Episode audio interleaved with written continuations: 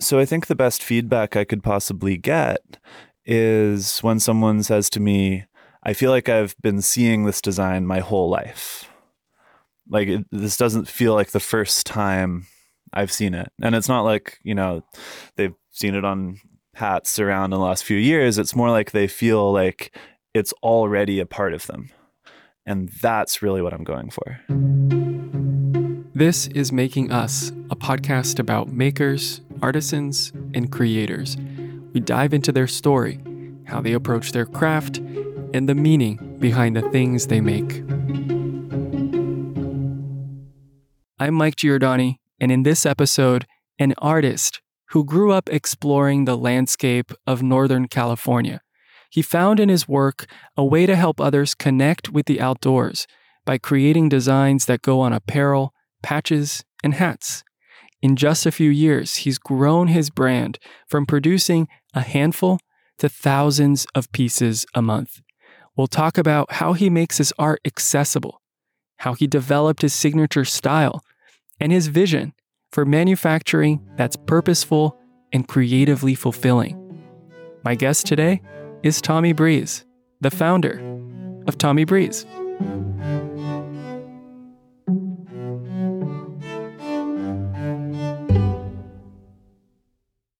Hey, Tommy. Hey, Mike. So we are about 18 miles north of San Francisco in Marin County, across the Golden Gate Bridge, in a little town named Fairfax. It's a place that I am really happy to call home, and it's your hometown. What was it like to grow up here? I think when you're growing up in Fairfax, it's it's hard to really realize how good you've got it as far as your surroundings go. Anytime you're around here and are lucky enough to have some free time during the day or the night, you can go out into the hills and experience nature firsthand. And I think one of the coolest parts about Fairfax is uh, not just the the vibrant downtown area, but the ability to get very much out into nature very quickly. You can pretty much walk off the end of any street here and be up in the hills. Nature is such a big part of living here, and it's also the main subject of your work. Is there an early memory that comes to mind for you where you felt this conscious connection to the outdoors? I think probably my first really concrete memories in the outdoors were at the beach. Um, the beach has always been really special. There's something about it, I think, when you're out there and the air feels different, the landscape's really different. It's it really sticks into your memory scape, the sights and sounds and smells that you get out at the beach. So I have some really early memories of going to like Limantour and Stinson and you know take take a lot of that back in my nostalgia and and in uh, what I like to call like the memory scape. It's it's mm. like it's not a perfect rendering of where you were and what you saw, but it, it's the core elements that are left over in your in your mind. When you say memory scape, can you expand on what you mean by that? it's almost like a bookshelf to put your memories on. It's like a place where you can store those experiences. So they don't just have to bounce around in your mind. If you have this piece of artwork just happens to be mostly in hat form these days, sort of what we're focusing on right now, but you know whether you have a patch or a sticker or a painting. Um, the way I look at it is it's like a, a, place where you can store these memories. When you look at it, it kind of reminds you again of being there, about the feelings that you take away from it, just like a bookshelf would be a place where you'd store other types of memories. I'm curious about that movement from witnessing a landscape to getting it down into a design what what are you really trying to do when you decide to capture that experience? I think what I'm really trying to do when I am trying to make a patch design, I'm trying to distill the feelings down into their they're basic elements. It's like what I was saying before about like what your mind takes away from being somewhere. It's like what really stands out. And and I'm also trying to distill quite a few different experiences down into just one image. Like the beach day patch, for example, which is the newest one. It doesn't just represent one beach day for me, it's supposed to represent all beach days. You know, of course, it can't perfectly represent each one of them because they're all really different experiences with different people and different weather and different places. But what I'm really looking to do is create iconography that is deeply personally accessible for each individual person that might uh, connect with it. That's so powerful. I'm like processing that right now. what I'm hearing from you is you're distilling it down to an essence, the essence of that experience, so that it can communicate in a universal way and people can then bring their own connection to it. Exactly. Yeah. Yeah, that's very well put. You know, I'm I'm uh, you know, making my own art, of course, but it's not just supposed to be related to me. It's supposed to be related to experience and landscape and these things that are hopefully accessible to as many people as possible. And through the artwork, I'm trying to make them more accessible to people and more possible to allow people to to take them into their daily lives to bring the view with them as I heard recently as a a, a tagline suggestion from uh, Jenny, one of the team members at the company. She said, "What if we said bring the view with you?" And I'm mm. like, "Yes, that's exactly what I'm trying to do." It's a great slogan. What about your design style? Did you develop it consciously? What was the the process for for getting to where you are now? Yeah, my design it hasn't always looked like what the patches look like. I think there's a few big reasons that these designs look the way that they do. The number one reason is that most of the time they're on patches, and patches require kind of this color block approach, at least certain types of patches. And another part of it was uh, I was really interested in learning digital design. I'd start out by, you know, trying to draw a landscape because that's what I was basically always drawing, uh, you know, a few years ago. But I was just starting to learn these digital design programs with this really, really simple browser based uh, vector graphics editor. It's kind of like almost like Microsoft Paint, but for the types of basic things you can do in Illustrator. Oh, cool. It's free. It's just like a URL. You could draw a squiggly line. You could draw different shapes. And yeah, I started making these really simple designs because I was just starting to learn the program. I, I couldn't immediately make a complicated design. And as I started making more and more of these designs, I started realizing, like, wow, I actually really like the simplicity of this. I don't feel any desire to make it more complicated, but I still want to make it as as good as possible. So instead of going a more complex route, I started to look at how I could bring the detail inward into more of a a composition based detail. So I think of these images on on even the most simple patches, um, like the birds patch. It's a color gradient that I did with watercolor and then photographed and scanned into Photoshop. And then a couple of birds that I drew in Sharpie on a piece of paper and took a picture of and scanned into Photoshop and I layered them together. It was two layers. But I still think of it as a detailed image. And that's because I spent like five hours sitting there moving the birds like a little up, a little to the left, oh, uh, back to the right one pixel, uh, maybe down two pixels. Just trying to get them exactly where I wanted them. and that's what I try to do with all the designs, whether it's, you know, the mountain one or the beach one. I'm basically trying to bring all of the graphic elements which are simplified. I try to have as few graphical elements as possible, but all of them are very, very specifically placed right where I want them. So that's where the detail lives for me. What about old patches? Like, do you have any patches that you that have been around for a few years now? And what's your relationship to them now that they've been out there?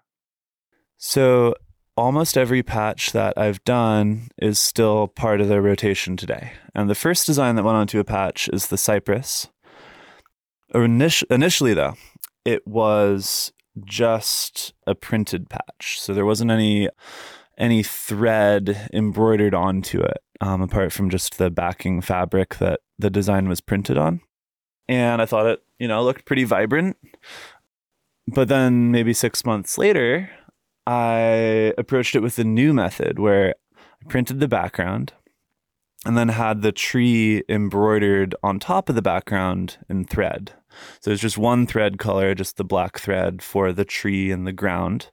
Um, but it's sort of superimposed on top of that printed background. And now looking back on that initial Cypress patch, I'm like, wow, that's like the dullest thing I've ever seen. Now that there's the new one that actually pops. So now it's like, okay, yeah, I'm proud of the new version. The old one is is sort of a relic from another age. There were there were only a hundred of them. I uh, I ordered fifty of them. That was the minimum. If I could have ordered five of them, I probably would. Um, but most of the cost of patches is the setup. Oh, so you either ordered none or fifty. Yeah. What's the story behind that first order to begin with? I was basically just looking for a hat that I really wanted to wear. I've liked hats for a long time. I didn't wear them a ton as a kid, but I played a lot of baseball as a kid. And then in college, I started wearing them more. Had a few hats I really liked. I'd often lose them and be looking for another one. and I was like, wow, I can't like find the perfect hat, but I had this design so I was like, okay, well, I'll learn how to sew a patch onto a hat. So I ordered some patches. They sent me a hundred. And I'm like, wow, I got like, I made a bit of an investment to get these 100 patches. Like, like maybe I can like sell a few of them, like maybe make back my money that I spent on this.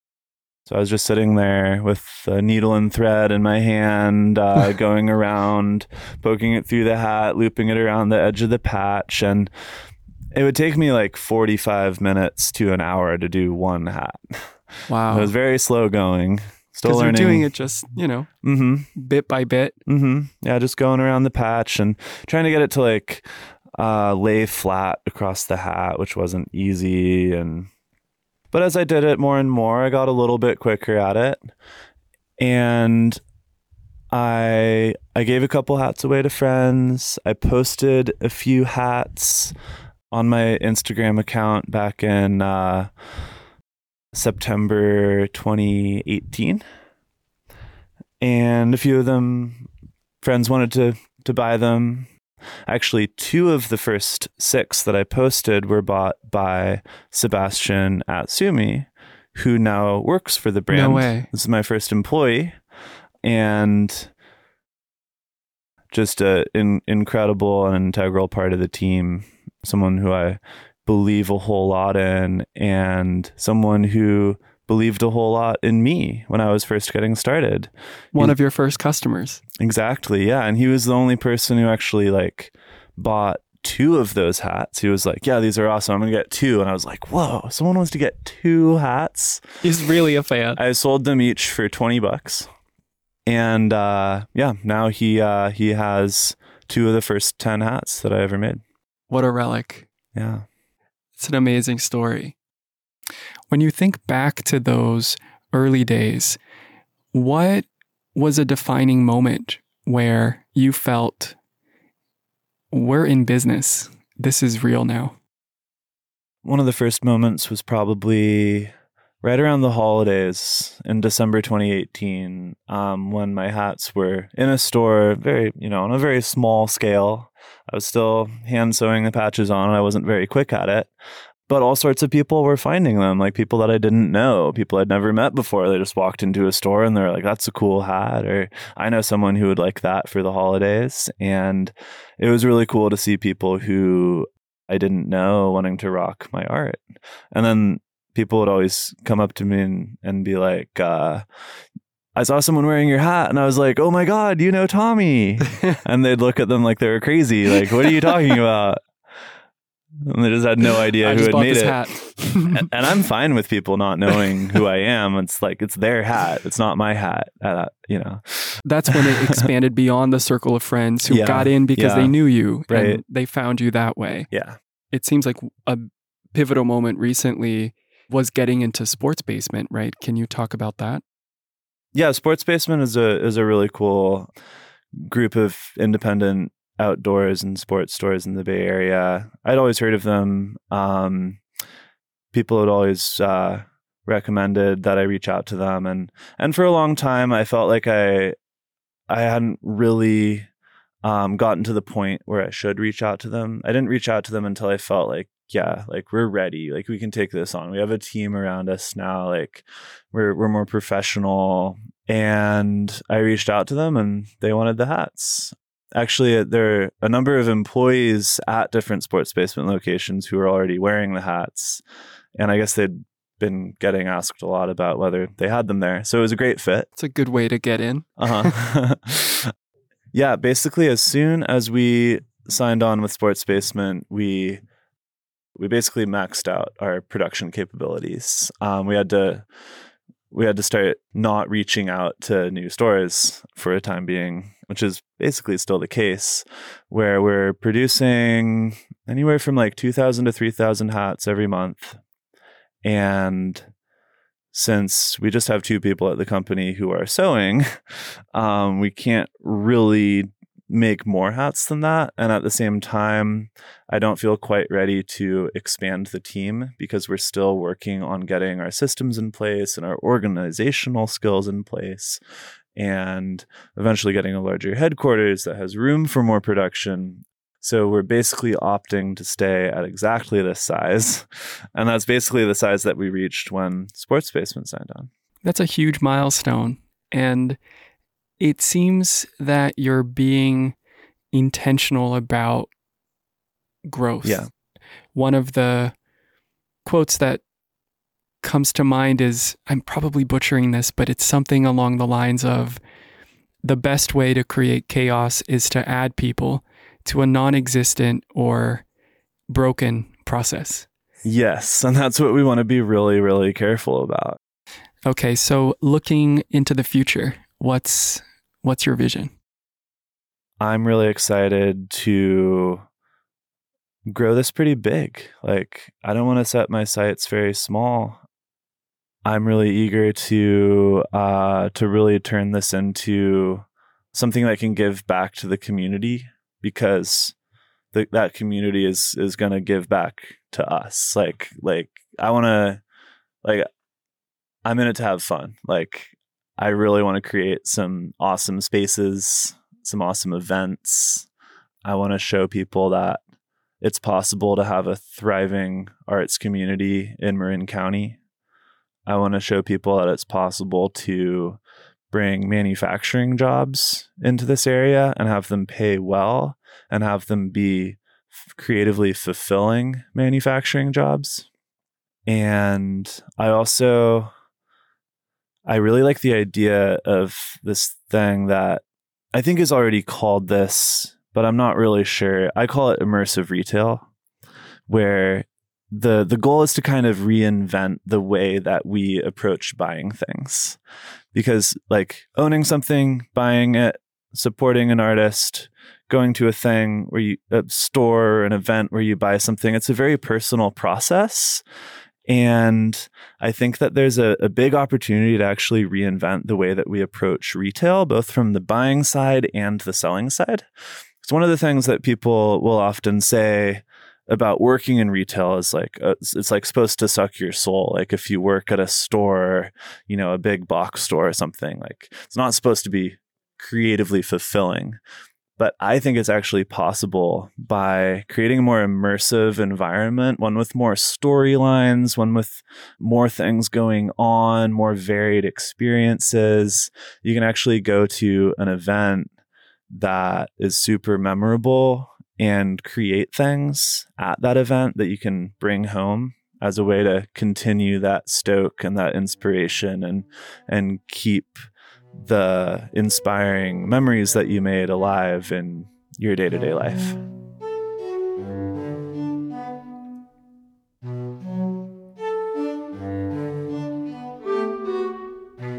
It's time for Q&A. You submit a question and today's maker will answer it.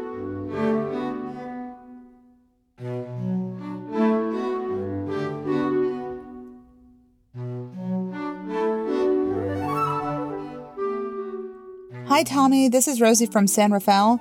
I was wondering, um, do you ever collaborate with other artists? And if so, how does that usually go? Thanks, and keep up your awesome work. Yes, I love collaborating with other artists. And I would love to collaborate with 20 times more artists than I than I do right now. Um, we want to make sure that we um, that we can, you know, give a lot of thought to all the collaborations that we do. We want to make sure that if we work with somebody, we can actually have the time to to sell that work, to get it out into the world. There's a line that I'm really excited about right now by Kelsey Rugard, who does hand embroidery of local wildflowers. We did some collab hats um, a little while back where she hand embroidered a flower onto the front of a hat. And then what we recently did is we programmed those hand stitches into one of the computerized machines so it actually did a very similar stitch pattern to what she was doing by hand but now we could automate it. So now we can put her flowers and trees onto what we're doing right now is we've got my patch on the front and her embroidery on the side. And uh yeah they're really special. Yeah, they're beautiful and it feels very cohesive, you know? thank you Different artists, but it, it comes together as one piece. hmm And it's like, yeah, I I had always wanted to create flower embroidery. I'd been meaning to for like two years. And then I saw that my friend Kelsey was actually doing it. So that's what that's what I think it's all about. It's not about like seeing something and being like, oh, like like we could do that. It's like seeing something and be like, let's collaborate with that person and like bring them into it, you know? Hey, Tommy. Um, I was calling to ask if you would consider designing something for a mainstream brand, or or do you feel like you want to protect your work and keep it in your own brand? My name is Danilo, and I'm calling from San Leandro, California. Yeah, I definitely would love to create new designs um, for new scenarios, other companies. I've done that a little bit. They're usually for much smaller brands. I also, though, I do want to preserve kind of the the uniqueness of the designs that I put on the hats. I don't think I'd be that into letting a company use one of those designs and just sort of slap their logo around it. I very like uh intently like don't put words on the designs or on the outsides of the hats um because I really think it's about the the visual thing. You know, you see a lot of different uh shirts or hats which are cool that like have a a design and then it says Lake Tahoe on it. But I like making designs where it's like, yeah, like maybe I was inspired by Lake Tahoe. Maybe a lot of people see Lake Tahoe, but maybe someone else sees a completely different lake in a completely different country. Tommy, I've been following your journey, and it's so wonderful to see how much you've been able to accomplish in such a short time. Just the other day, I saw you posted about Lady Gaga wearing one of your hats.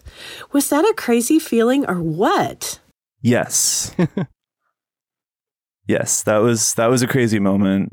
When I first realized what was going on, I like took me a while to kind of fully grasp that this had happened. I was like, there must be like some sort of a mistake. Like, where's the catch? Like, what's going on here? Sort of like looking at this picture of someone in the Daily Mail. They're wearing my, one of my hats. They had big sunglasses on. And this is clearly one of my hats, and it was clearly a picture in the Daily Mail, and I was trying to put the pieces together. And then it kind of clicked and I was like, whoa, like, yeah, apparently Lady Gaga has one of my hats and liked it enough to put it on her head when she went out in public. And then the Daily Mail ran a, a very hard hitting piece of investigative journalism uh, centered around uh, Lady Gaga went out in public. That was that was the Breaking news. that was the basically the whole story. And this is what she was wearing when she went out in public. Um, they referred to the hat as a peach ball cap. They didn't name the company by name in the story. And I wouldn't expect they'd know what the company was. I wouldn't- but somehow a fan account in Germany called La Maison Gaga on Instagram managed to track down me uh, and tag me on Instagram like within an hour of the Daily Mail posting their story. And I was amazed that they even managed this because, you know, like I was saying before, there's no words on the outside of the hat. It's just the design. But somehow yeah, how did they, they, found me. trace it back to you? I don't know. I uh, I asked them, and uh, the person who runs the account, they were just like, "Oh, "I've been doing this for a while." I was like, I've "Okay, cool." tricks. You know, true musician, true uh, magician doesn't uh, doesn't uh, give up their tricks. So Yeah. cool. Like, th- I sent them a hat, you know, as a, as some thanks. But yeah, I was definitely very touched, very honored that that Lady Gaga wanted to to wear my hat, and. uh I think it it was it was a really fun experience for everybody who had been following the brand for a long time. It's really still a local brand, and I think that's how uh, most people uh, experience it as a very local thing. So I think the fact that a global superstar was wearing it sort of it really validated a lot of people's experience. Um, it was fun where like sort of made everybody who had been involved for a long time like feel like they're part of something bigger. And like we Yeah. always have been part of something bigger, but it was it was a tangible moment that was really fun. What a cool story. Well, I'm really inspired by our conversation today. Thanks a lot for joining me, Tommy. Thank you so much for having me, Mike. It was a pleasure. That's Tommy Breeze, based in Fairfax, California.